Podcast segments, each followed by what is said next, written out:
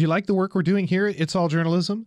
For as little as a dollar a month, you can help us continue the conversation about good journalism. Show your support by donating to our Patreon campaign. That's what Carter Adams and Dan Mikalski did. They each pledged $3 a month to keep our podcast going. Go to itsalljournalism.com and follow the link at the top of the page to donate.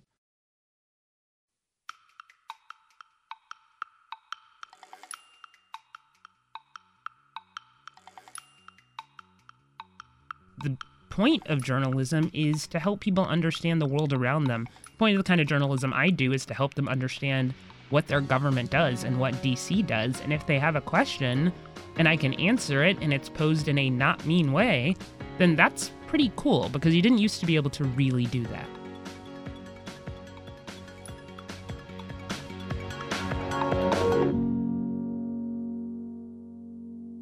Welcome to It's All Journalism. I'm Michael O'Connell here with another podcast about digital media.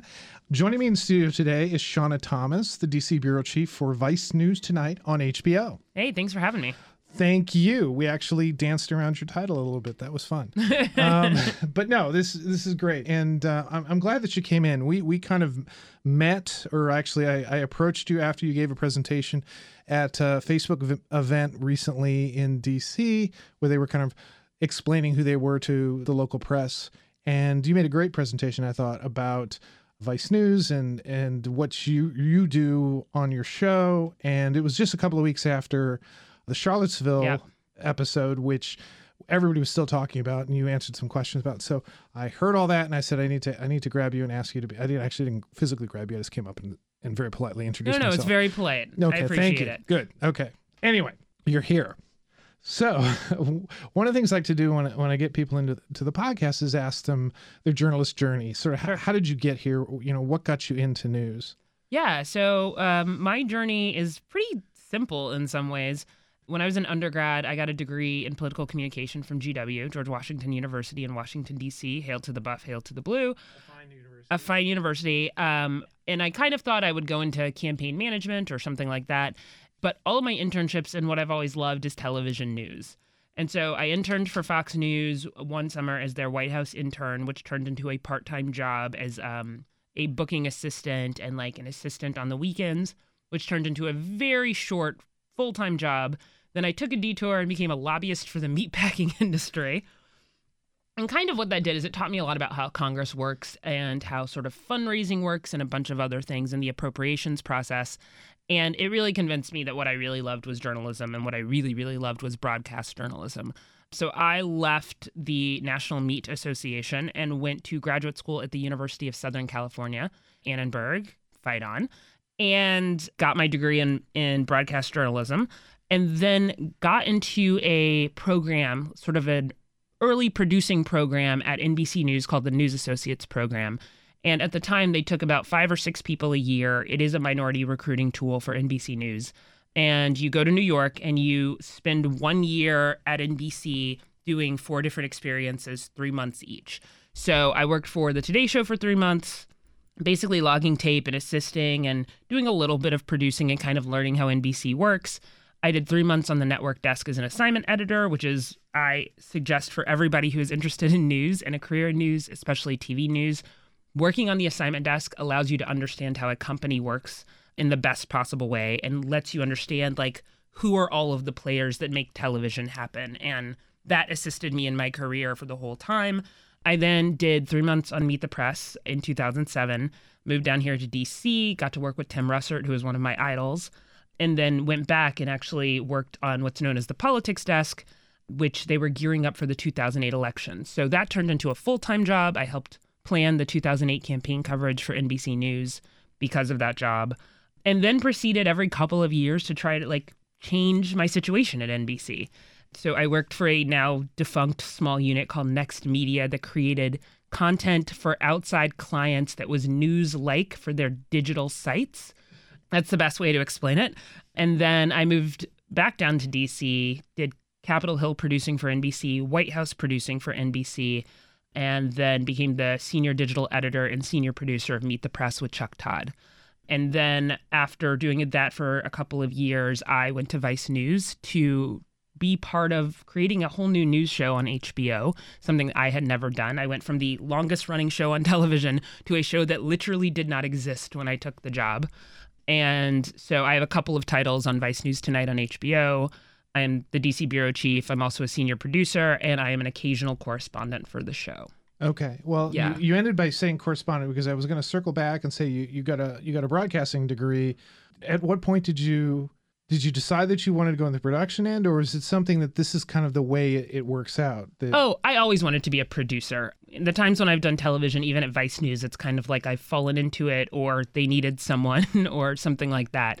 I went to USC specifically because I realized that there were some skills I did not have, and USC has a really great broadcast program. So I got there. They're like, here, pick up a camera, learn how to shoot. You don't have to shoot like the best cameraman in the world, and I never will be able to. But a prosumer camera, I know how to turn it on. I know how to focus it. I know how to shoot in the situations where it's called for. They were like, here, here's Avid. Learn how to edit. We're going to teach you. We're also going to teach you more about writing for broadcast, print, and online. We're going to teach you a little of online programming to try to build websites. I'm still not good at that. But it was it was a very like you have to know everything about news. You have to know how to approach everything to be able to sort of survive in this world. And USC was a great experience in you need to be like a holistic journalist. There's no such thing as a job you shouldn't be able to do to some extent. Yeah, that's the idea of you know that we live in a sort of a, a, a platform agnostic world in which we're presenting presenting news in lots of different forms. We make we may report one story, but it's gonna it's gonna come out as a radio show. It's gonna come out as a web piece. It's gonna be video. It's gonna be whatever. And you've got to know what works on what platforms as well. So the same write up that you put on Facebook doesn't work on Twitter, and something else you may use for YouTube isn't going to be what you actually post on your own website. So it's also learning about all of that kind of stuff too. And I think newsrooms are getting a little bit better about understanding that that they are different things. In the the newsroom that I'm in right now, I'm not telling any secrets out of school that you know there was a point where I had to sort of convince them no we need to do you know once the story is reported and posted on the on the website that's just kind of the beginning Yeah. because there's lots of stuff we need to do on the other end that's going to benefit us and, and i think at this point now they've come around to that i'm not the only person who was advocating for that but it was a learning curve um I think a lot of news organizations struggled with that. I think a, a lot of them are much, much better at it. They know you have to have staffs to do this kind of stuff, that reporting and writing is part of it, but also how you promote and how you utilize the internet is a full time job. what do you like about digital news I like, in some ways, I like the immediacy of digital news. I also like building a television package and spending a lot of time with something and creating something beautiful. But one of the things that I loved about covering Capitol Hill and the White House was being right up there with the member of Congress or being in the room with the president of the United States and getting a lot of unfiltered information. And I know we can have a whole conversation about unfiltered information, but it's you get to learn something so quickly that that to me is is still exciting. I mean, I love Twitter. I've loved Twitter since I got on Twitter in 2007 and since I left NBC and I went to Vice News, we clearly don't have as big of a news staff as NBC News. I created text alerts from my friends who cover the Hill from their Twitter feed because in some ways that's like an AP wire for me. So you're not working at a 90 year old media organization No, I work for an organization that knows that people have to know how to target certain social media and certain digital platforms, and it is part of the thought process with all of our pieces. I also like the immediacy of it, and, and the fact is something that you pointed out that is is really great is just knowing that I'm hearing this now, and I'm going to turn around and I'm going to share this with a lot of people. There's so many barriers that have been, been eliminated Yeah. For good and for bad. It also allows people to talk to you. It allows, I mean, sometimes that can be very bad, but sometimes people can ask questions and you can clarify for them in real time. And you, the point of journalism is to help people understand the world around them. The point of the kind of journalism I do is to help them understand what their government does and what DC does. And if they have a question and I can answer it and it's posed in a not mean way, then that's pretty cool because you didn't used to be able to really do that. So, as the DC bureau chief, is your main focus is it politics? Is it covering Congress and, and the White House? Yes, our main focus is that, but it's also um, when I send my correspondence out into the world, it's trying to create pieces that make DC connect to other cities, other people. How does the federal government affect you? How do you affect the federal government? What is your responsibility in that? And tying those things together. I, we attempt also to explain things that people don't necessarily understand about how, how our government works. So I did a piece on the 25th Amendment because there was all this talk about you know, should we impeach him? What about the 25th Amendment? Nobody knows about the 25th Amendment. So I got on TV and did an explainer about one, why that's probably not going to happen to President Trump, but two, here's what it is and here's what it means. Yeah. again, another great thing about digital media is, especially now, I mean, it used to be everybody kind of jumped on the bad bandwagon of let's get the news out quickly. Let's, push it out to as many people as we can. But I think where there's going to be a lot more growth, and I think we're beginning to see it, is in, in sort of the explainer realm. Yeah. That we that in, in, with digital media, you can. I think like Vox started doing it with their their their wonderful explainers, where they start with like one card and they just build it out and they build it out and build it out, and a lot of people are doing that now. No, and a lot of Vox's headlines are and you know Sarah Kliff, who does healthcare reporting for Vox and who used to, I believe, work for the Washington Post. You know, a lot of times her headlines are the Alexander Murray bill explained. And she just does a great job of explaining what it means, what are the implications of it, and and how it fits into a larger package. So how does how does then your show sort of fit in this environment? Because you're not too fast, you're not in the fast lane, but you're not also in the you know here we are explaining everything in the world. Where where do you guys fit? Yeah, so our show kind of lives in this nexus of it is a daily show. It's five nights a week on HBO, but we do not feel the same pressure that, let's say, the NBC Nightly News or ABC World News feel to do something that is fully comprehensive. And some of that is we have a belief that our audience is a pretty connected audience. This comes from the fact that it's on HBO. And so the major headlines of the day they've heard about. And they may have read something about and they got a text alert about something or they subscribe to a newspaper or they're just on their computers all day long. And when they come home, what we try to do is we do do some headlines on the show. We try to put in some headlines that you may not have heard already, but also we try to do pieces that while you're watching our show, at some point you should say, Oh, I didn't know that. That's what we're going for almost every night. In terms, especially of DC, a lot of the times we will do something about something that happened uh, that day. But we try to make sure we have some kind of take on it or some kind of analysis that isn't what you've already heard on cable that day. So we spend a lot of time like thinking about like okay, we know there's this issue happening, we know there is this event happening. What is a different way to look at this event that our audience wouldn't necessarily expect? And one of my jobs is if I can't come up with that, or if my correspondents can't come up with that, we don't do the story. Like if I can't value add, we just don't do the story. Yeah, and I think you've sort of described this, but what what is the what would you say, you know, oh this this is our story. This is the type of story we do. Well, okay. So one example physically. It, yeah, what, what, does that look like physically? That can look like a lot of different things right. on Vice News. It can look like a 10-minute package, it can look like a 6-minute package, it can look like a minute and a half explainer where a correspondent is talking to camera. It can be an animated treatment that goes on for four minutes that our graphics team has worked on for weeks. It can be a little short animation, which we call mini streams, or sorry, we call them micro streams, which may just be sort of like one little thing that kind of made us all laugh that's in the news, and we do something that's a little bit like a little take on it in a graphic way. It can be any number of things. The sort of beauty of Vice News tonight is our boss is open to ideas and we have the staff to pull things off. So if you have an idea that seems crazy in your head, if it's a good enough idea and you can support why our audience would learn from it, our boss will buy it and we'll figure out how to do it. So who do you see as your audience? Are you are you aiming y- younger than maybe some of the news outlets, the, the cable and uh, broadcaster aiming at? Yes. So our audience, we know our audience is younger. The Vice audience in general is like the youngest news consuming audience in the country. So they're um, like 12 or 13. Yeah, exactly. They're definitely 11 and reading about pot. No, that's not true. We know the HBO audience itself skews a little older than the rest of the Vice audience, and this is because HBO costs money, and those are usually people who have jobs and are a little bit older and they want to subscribe to HBO. Our website audience skews a little bit younger. It tends to be late 20s and 30s. The HBO show tends to be in the 40s and then older.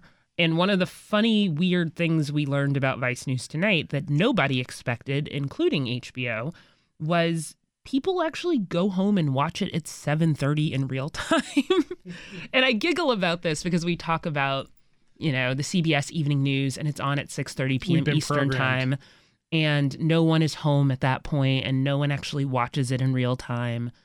And so there was never really an expectation that it would become that kind of appointment programming. We were hoping people would DVR it. HBO is hoping people subscribe to HBO Now and watch it online or on their tablet. And people do, but they also watch it at 7.30 or sometimes they watch it slightly time delayed at 8 o'clock on their DVRs. And it was it was just not something we expected. So when well when does when does the new show drop? It airs 7:30 p.m. Eastern time on HBO. Does it air live? E- no, depends on your definition. Live-ish. depends on your definition of live. Okay. okay. So because the show no, I need a real answer. no, no, that's I can I can give you Uh, a somewhat real answer. Because the show has there are a lot of things we do with this show that don't happen to another network news show. As in, we have color artists and we have mixers and we go Oh, through all kinds of sort of more of a movie or documentary process with every episode than I had ever experienced before in news. That means we probably need to be done with the pieces about 30 minutes or an hour before 7:30. We can roll the show out live, but everything is on some is for lack of a better term, everything is on tape. The narration's on tape. It all is. But sometimes we roll it out at 7:30 from our control room in Brooklyn to HBO and then HBO puts it on TV. We try to actually get it out earlier. that is kind of cool. So what's let's talk about the life of a story. Yeah. You know, you have an idea for a story. When does that appear? When when do you sort of you know put it into the system and get the production going so that it becomes a wonderful Vice News story Yeah, so tonight? it really depends on how fast the story needs to go out into the field. We we have an every 2 week meeting where the politics team has a pitch meeting with our executive producers. And those are usually for like longer form stories, stuff where we think we're going to run at least 6 minutes if not more. And in that each correspondent and producer gets to basically support their pitch. If it gets green lit, then usually it's like, okay, get something on the schedule now, get everything booked. They have an idea of the characters they want to talk to before they get to that point. From sort of shooting an entire story to actually airing really just depends on the story and how long it takes to shoot and how many elements there are and how many places they need to travel. There is not a guidebook for it because each story is different. I know it's not a great answer, but it's true. I, I would imagine the flexibility. I probably you probably really like the flexibility. I- Th- that we can stretch if we need to stretch, or that we can let's pile a bunch of stuff on top of each other because they'll work better together. Oh, totally. Um. I mean, I think one great example is two members of my team did this piece about Chicago gangs, and that's not exactly how it started. What it started as was a piece about a promise that one of Trump's advisors during the campaign, who then was coming to the White House, Pastor Darrell Scott, made to Trump in a meeting very early on once Trump took office. And it was about, you know, the gangs would love to meet with you, President Trump. They, you know, want to figure out a way out of the sort of violence that's happening in Chicago. I've talked to them. They want to do something with the President of the United States. And my team sort of looked at this and I looked at it and we were like, has he really talked to the gangs in Chicago? Let's go find out. And what we did was the different factions in Chicago, we talked to them, the kind of people you talk to when you want to try to communicate with the gangs. All of them were like, well, Darrell Scott has reached out to us, but we haven't heard anything about the president talking to us. And it became this sort of like long tail where we unwound how Darrell Scott got to that moment at the White House where he said that and what he actually meant. And then as we started to unwind that, we were like, this story is longer and bigger than we thought it was. And then made connections with some of the gang community in Chicago and went and talked to them about what one, what would they want to tell the president? And two, has anyone talked to them about talking to the president? And they were like, heck nah, no, of course not. And the juxtaposition of also these meetings, like they kept trying to make these meetings in Chicago with Darrell Scott, they kept falling through. We were there every time something fell through until finally there was a meeting of some Chicago leaders and Darrell Scott at a hotel that was across the street from the White House. And we were there for that. There were no gang members there, there was no President Trump there. There was just talking with people who, some of which have a, a vested interest in Chicago, some of which probably don't, but probably nothing was going to happen because of that meeting. That was a piece that we thought about getting on at multiple points. We ended up spending months on it and we're like, oh, when they finally had that meeting in DC, now we're done. Now we're done with the piece. We took it from start to finish. And in between, you saw how how hard it is for those gang members in Chicago. Then we were ready to do it. And it ended up being, I think, an 11 or 12 minute piece that we aired. Now that's a long piece for you. Guys. That is a that is a long piece, but I hear t- tomorrow night we're going to do a 10 minute piece on migrants on boats. So so the, the, the piece that you described, do you think that that's a, a, a typical story in a typical world, or is this is this uh, something that's a type of story that's unique to this administration? I think it's a type of story that's unique to this administration. I think in previous administrations, someone might have had that thought in a meeting with the press in the room, but they may not have said it out loud because they may not have been sure they could follow through. There may have uh, been a point where somebody just bailed and said, "Yeah, this is not going to happen." Yeah, or just that you wouldn't present something to the president, I feel, in other administrations, publicly especially, if you did not think this was something that was going to happen. I covered the Obama administration. I was working in news under the Bush administration, but I didn't cover it closely. There were just protocols about what members of a White House staff or even advisors to a White House staff would say in public because you never want to embarrass the president of the United States. Yeah, there wasn't a lot of talk in the uh, Obama administration. No. Yeah, that no. was pretty. pretty they, they they were pretty good job of controlling their message. yes, they did. To the detriment of the press, sometimes just made our jobs that much that no, more, it just, more challenging. It, yeah, it made our jobs more challenging. They I don't not think, that this administration is not no, challenging in its own way. But I don't think any White House actually likes the press that much, but I do think they tend to respect the First Amendment and they respect the job the press is doing. I think this White House thinks that the stories that are critical of the president are because we don't like the president, whereas I would say most stories about White Houses are critical of the president. Well, I think it's supposed to be part of our job is to be We're supposed to question that it is it is what it is. It is what it is. So, you know, 12 minutes, my God, that's a, that's an incredibly long story. But yeah. I just watched um, the Charlottesville story, which 22. was 22 minutes, yeah. as I described it, 22 minutes of hate. But not me hating it, but just reflecting what was going hate. on in that in that world. Let's talk about that story. Sure. Uh, let's talk about it backwards. What what impact did that have on you guys? I think it made a lot of people in the country know that Vice News has a television show five nights a week on HBO when they did good. not know it before. It really was. It was insane how that flew around the internet. And one of the things, just, you know, we were sort of talking about tactics on the internet and tactics on social. And one of the things we decided to do with that episode, which we do not do with every episode, is we release the entire episode for free online, like on all platforms YouTube, Facebook, Twitter. Like we just put it out there. And some of that was because we we knew by the end of the day as we were crafting that piece that what we had on our hands was something that a lot of people don't get to see and it was chilling and it made you think and it made you a little bit scared about the country and that it was worth getting as many eyeballs on it as possible. Did I think 40 million people would watch it? No, that wasn't, we weren't thinking that. But it really, I will say, it did kind of put Vice News Tonight on the map. So, and the correspondent's name and her f- camera and her crew? Yeah, Ellie Reeve was the correspondent. Um, the producers were a guy named Josh Davis out of New York City, a producer named Tracy Jarrett out of Washington, D.C. here, and then a couple of different cameramen, Zach Caldwell and Orlando de Guzman. So I, I know we had um, a week or two, actually, it was a week before um, the Charlottesville protest. We had Baynard Woods from the Baltimore City paper, and he, he, he was talking to me as he was leaving. Yeah, I'm going down to Charlottesville. It's going to be a big thing, is what he said. That's the way he talks. And I said, well, cool. Well, you know, uh, good luck. I hope everything goes well. So I, I think in in the media, certainly in around the, the DC area, there was an awareness of this was going to be something. Yes. We need we need to you know mobilize the news to go down and cover this. What was your thinking? Um, your thinking, your crew's thinking about okay, how are we going to tackle this?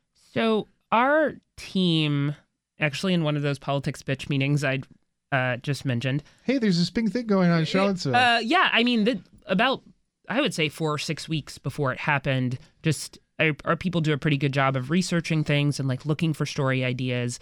And there had been that KKK march in Charlottesville uh, months ago, so we were attuned to that to a certain extent. And then as this thing got closer, and we started doing more research, and we started sort of seeing even just the metric of how many people had said yes, I'm going on Facebook on both sides of the issue we were like, okay, this is going to be bigger. And then uh, after talking to sort of my executive producers, we decided to assign it to Ellie Reeve. And the reason why we assigned it to her is because she has spent the last few years reporting on the alt right, even before she came to Vice News. So she has relationships within the alt right community. They are fraught relationships sometimes, but she does. She has talked to a lot of these people. There are a lot of people within the alt right community that trust her as much as they can. And as we got closer, we sat down and we were like, how do we want to approach this? And the reason, our reasoning about this is our show does not air on Saturday and Sunday. We have a website and we put a lot of pieces up, uh, a lot of text pieces especially. But we knew that we would not be making television again till Monday, and the event happened on Saturday. And if it was a dud, it was a dud, and maybe there was nothing for Monday. But if something happened and it was explosive, kind of what we saw, we needed to be in a place where by Monday our story wasn't old. And so what you get a lot of help with that. keep- Well- you get a lot of help keeping that story. Uh, Yeah, but you uh, what you don't want to do is if eh, you know the the footage of people fighting with each other or the footage of people chanting or anything like that, that stuff you're all going to see on cable all through the weekend and you're going to see it on the Today show and the Today show in the morning is going to have some kind of story that takes the best of that footage and they're going to feel completely justified because they are the morning show of record for some for instance or Good Morning America would be mad at me but I'm a former NBCer so Today show and we went into it thinking like what is the story we can tell that will still be something you haven't seen or you have not heard by 7:30 p.m. on Tuesday night. And as we started looking into some of the people who were organizing it, we sort of uh, Ellie was like, you know, Chris Cantwell, who I've had a couple of conversations with, he has a big group going. Maybe he'll let us in bed with him. And and everyone ha- has asked Ellie this question um, about, wait, how did you get that access? And the answer to that question is we asked. We asked, and he said yes. And so one of the things that benefited us is because we knew we were doing that, we got to Charlottesville on Thursday night. We were there on Friday. So we were there. Some of the interviews you see in the piece were done on Friday beforehand. And because we were there on Friday, that footage of the tiki torches on the UVA campus, there's some other footage out there of it. There's definitely some cell phone footage, but the footage we shot with our cameras and our style, which is sort of like the chilling kickoff of the piece, not very many other people had it because not many other people were there beforehand to try to tell a full story. Mhm. And then we just kept going with that story through Saturday night and Sunday morning and Sunday night and talking to Chris Cantwell during, before, during, and after, um, and building a whole story around this. Now, we did not go into that thinking we were going to tell a 22 minute full episode story. We thought we'd tell a very quickly turned around five or six minute piece, depending on what happened. That's kind of what we were writing on Saturday night as well. And one of the things I love about Vice News and that I love about my my boss Josh Tyrangiel is I had been working with the producer on the script sort of remotely and the producer had gone in and was working with an editor and sort of putting the best moments together and scripting and kind of working in tandem very furiously because we were going to get something on air on Monday. And around 8 p.m. that night, my boss went into the office and looked at what they had done. And he called me around 8:30 and he said, "Here's the deal. I think we're going to do the full episode. They've got the stuff. The story is there. The structure is there. I don't know if we will pull off editing a full episode by Monday night. So actually, on Monday, we did two episodes. We did a sort of shortened version of what you end up seeing, and then um, other pieces, like just sort of a normal episode with that kind of the epicenter of it. And it really became, we worked on both episodes until about five o'clock. And at that point, we wouldn't have been able to get to like the colorists and mix artists. You couldn't have done both of those episodes. So we just were like, you know what? We're going to finish that 22 minute episode. And it was full speed ahead to get that on television. Yeah. And, and um, it, it's quite a, quite a package. It's, it's riveting from minute one all the way to minute 22 to, Yeah. to the very end. And for a lot of different reasons. Um, I think certainly because of the subject, the access that she had was amazing. I, I was thinking back to, I was trying to think, well, what is this like? Because, you know, ever since the Vietnam War and, and um, the government has gotten much more savvy about what access they allow people to get into situations Yes. like that, and the same with the police. So the fact that she was embedded, it seemed like like a Vietnam era war story where she's with the troops and as they're moving forward, and the story sort of unfolds. And the fact that she gets in the in the in the van Yeah. and goes with them, and they let her in the van, they, And the camera, joke- and the camera, they producer. about it. You Yeah, can well, see her producer in the corner trying to not be in the shot in that shot. And what's and what was great about it was the 22 minutes, which in the world is not really that long, but but is In the kind of- television in the though. television, it's forever. yeah. It's it's your it's your Gone with the Wind. It it gives you it gives you room to tell the entire story, even though it doesn't tell the entire story. There's No. a lot of other things that you couldn't include in it, but you touch on all the the big things that people knew about the story, and then expose them to things that they hadn't seen. The um the the voices of the alt right. They're Yeah. they're they're you know in their own words why they were doing it, what they were afraid of, how empowered they felt, and you know the fact that you allow those voices to to express themselves it helps to tell the story the larger story and even though your reporter was embedded and she asked i'm sure she asked a bunch of questions that it didn't get in on the show but yeah. the, the ones that were in there they were very smart and pointed and sort of they weren't judgmental by any means, but they were they were still holding the the sources you know to task is questioning well why are you doing this or, or or like that so it was very powerful storytelling Yeah, and I think um, this is why some of those communities are willing to talk to Ellie is that she does not come off as judgmental and that she wants to hear what you have to say and they want to tell it. They want to express their worldview. They don't feel like they need to be just typing it on a 4chan forum in their basement anymore. Um, I think the question that you start to run into, and and this is something that we ran into at Vice was at what point have you given them enough time?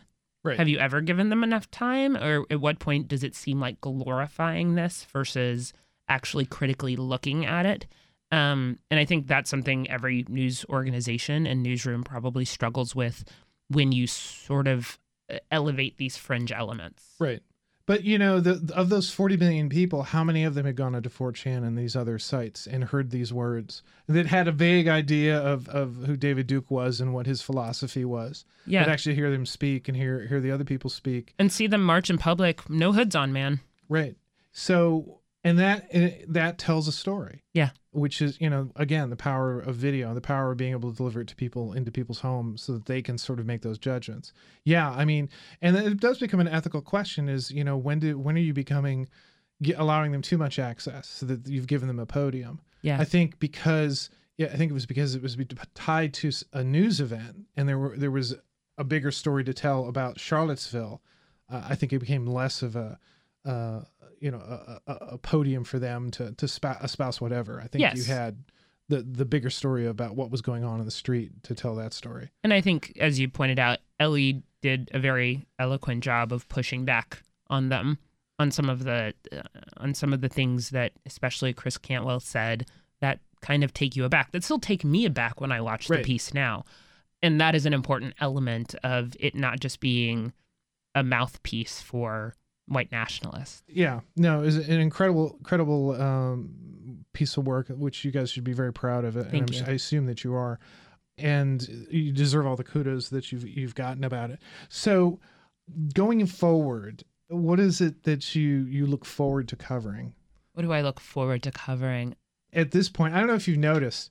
There's a lot of stuff going on right now in America. I feel like if I mention something that isn't going on, it will happen, and I'll have to cover seventeen different things. I there's not a the- wealth, there's not a, there's not a um a paucity of, of, There of is things not. to cover. I think a couple of things. The pure politics girl in me wants to know as much as possible about what is going on inside the Republican Party as it figures itself out, as well as what is going on inside the Democratic Party as it figures itself out. Both of those will continue to be a story. And just because the Republican Party is definitely more on the headlines today doesn't mean that there is not a identity struggle in the Democratic Party and their identity can't just be we don't like Donald Trump. So that's number 1. Yeah. Yeah, I I've said several times over the last year like looking at something and going, "Oh, the Republican Party's broken." And then months later going, Oh, "Oh, the Democratic Party's broken." yeah. And then now I don't know what what did what's going on. Yeah, and what does that mean for politics and democracy and how our government works? And our government hasn't worked well in years, and it's I- not just this year. I don't think there were parties in the Constitution, were there? No, there were not parties in the I'm just saying. Constitution. Just saying. The Constitution did not lay out a two-party system, but I think there's that. I think, and I think my my team will do a good job of this, as in Vice News tonight. We have to stay on top of the government's reaction and response to Puerto Rico and the U.S. Virgin Islands, as well as Texas and Florida. I haven't been able to convince Congressman Jeb Hensarling of Texas to sit down with me, but he wants to remake the National Flood Insurance Program. And whether the way he wants to do it is right or wrong, there's something wrong with it. And that seems like such a dorky thing, but I'm allowed to do dorky things at Vice News. This affects a lot of people, and the program is not solvent. So I am interested in how we are going to keep covering responses to that. And then it's about looking for other stories that are like that. Like the thing is, there are agencies that help people and that do a lot of stuff in this city, Washington, D.C., that actually do affect people. And sometimes they do their jobs well, and sometimes they don't. But we have to try to stay on those kind of stories. Yeah, it's what's tiring, I think. Yeah. Sometimes is I mean there are stories that that seemed like in any other reality it would be just sort of softballs that okay, this is just this is going to be handled this way because this is the way this is or hurricane response. Oh, we you know FEMA goes in, the army goes in, these things go on, the president comes on and says something, we're going to do this, he signs some emergency orders, blah blah blah, everything goes on. But everything seems so fraught. It is fraught, and some of that is because of President Trump's Twitter feed. But also, here's the deal not everyone from Hurricane Sandy has gotten paid out yet by the federal government or their insurance companies. So there is something wrong in the system. right. Oh yeah. No, I'm not saying that the, the, the, the, that by any means the, somebody should get off the hook for not doing their job. But we get distracted very easily by what President Trump is saying that is tangential to that thing we are trying to cover. Yeah, it, gets really annoying when uh, because we have two TVs in the newsroom. One's C-SPAN and the other is CNN, and seeing just the way things just repeat over and over again, little aspects of stories that don't really have a whole lot of meat. Yeah. Not necessarily to criticize the, the you know CNN in particular, but it I mean you see it everywhere where everybody's being drawn to the to the shiny light. But Yeah. what's what's the big story? I mean, can I can I time date this a little? Yes, please do. Okay. Um, I mean, the whiplash from today that we were talking about President Trump and he's meeting with the Republican senators and it's tax reform and it's full speed ahead on tax reform, which it is on the Hill. And then all of a sudden, Jeff Flake is retiring. He's not going to run for reelection. And so everybody's focus switches there to some very eloquent words Jeff Flake said on the Senate floor today. But the thing we're talking about is basically what he said about the President of the United States. What he was saying had bigger implications for his party and how government works. It was not all about the president, but that's that's what we're going to talk about. Okay, well, I'm gonna I'm gonna challenge then you, you then. What is it that you do? What is it you say to your team to say we got to stay on this these stories? Is that what you say? We got to stay on these stories. I mean, there's a little bit of we've got to stay on these stories. I think one of the things I do is when we know we're going into pitching and I'm talking to people about what they're pitching, I do try to like push them and suggest, hey, let's do some more digging. There's going to be another aspect of the flood insurance story. There's going to be another aspect of what's going in Puerto Rico and the Virgin Islands. Don't forget about looking into those things. I think my team has done a really good job of healthcare coverage and continuing to pitch healthcare coverage. And there's open enrollment coming up, which will afford a bunch of stories. So I think it is very easy to go towards the shiny object. But in this current political environment, President Trump's Twitter feed is a shiny object and sometimes it's a lot of fun. Our show is not just going to do a piece about a tweet, which saves me some, you know, heart palpitations, I think. That at CNN, they got to put that latest tweet up. You got to fill the 24 hours. Um, you got to get the uh, four experts to, to come in and talk and about talk it. about the tweet. I don't have to do that. If the tweet, like today, we did, we changed on a dime and we did something on Jeff Flake. And the conversation between me and New York and our correspondent on the Hill and our producer on the Hill goes back to what I said before, which is what is our take or what is our analysis on this that sheds a different light on it? And the take was everyone's going to say that Senator Flake, now that he's free of the binds of running for reelection and trying to walk this line between supporting Trump enough so that his base doesn't get all mad, but also standing up for what he believes in and finding some weird way to walk that line. He's now free to say what he wants, right? So Jeff Flake won today. Except our take is Jeff Flake didn't win today. Donald Trump and Steve Bannon won today. And that's because they've been looking for a way to get Jeff Flake out of that race. They'd been looking for a way to get Bob Corker out of that race. You know, there are people that they know they are going to primary.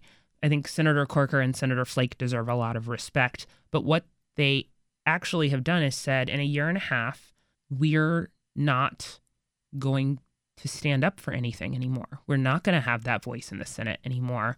And you got to think about what that means as well. So, are they the statesmen they're going to seem like when they go on TV for the next year and a half? Maybe. But who is going to take their place when they leave? A lot, a lot can happen in the next month and a, or next uh, year and a half. Yes, a lot. a lot. I mean, also those seats could go Democrat, which then in the end, Bannon and Trump lose. But so does Mitch McConnell. we all lose in the end. We'll see. We'll see. No, that's that's what makes it always always fascinating. Shawna, thanks for coming in. This has been great. Of course. Thanks for having me. Next time on It's All Journalism, And in that realm, we're looking at things that the audience could type or talk with. So somebody who comes to Quartz or another media organization. But we're also looking at bots that journalists can type or talk with to help them do their jobs. Join us next Thursday, Thanksgiving Thursday, when I talk to John Keefe. He's the head of Quartz's Bots Studio, and we talk about bots, bots that can help you tell your news stories better. You've been listening to It's All Journalism, a weekly podcast about the changing state of digital news. Find out more about us and download past episodes at itsalljournalism.com. You can also find our podcast episodes on Apple Podcast, Stitcher, SoundCloud, Google Play, and Podcast One. It takes a lot of people to put together an episode of It's All Journalism. Nicola Grisco is our producer. Amber Healy provides our web content. Nick Dupre provided our theme music, and I'm your host, Michael O'Connell. Do you like the work that we're doing here on It's All Journalism? If you do, why not contribute to our Patreon campaign? Go to our website, itsalljournalism.com, and follow the link at the top of the page to find out how you can help support our podcast. It's All Journalism is produced in partnership with the Association of Alternative News Media. Thanks for listening.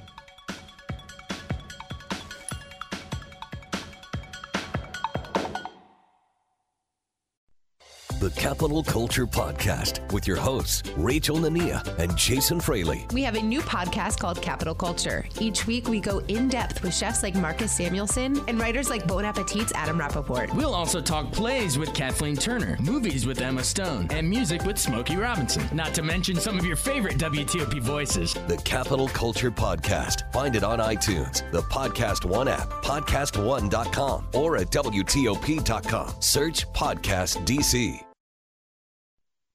The Finish the Game Podcast with your host, Shaun Alexander. Throw play to Shaun across the 10 to 5. Touchdown Seahawks. Hey, this is Shaun Alexander, NFL MVP. Check out my podcast, Finish the Game, where I discuss sports and life lessons helping you become an MVP. The Finish the Game Podcast. Find it on iTunes, the Podcast One app, podcastone.com, or at WTOP.com. Search Podcast DC.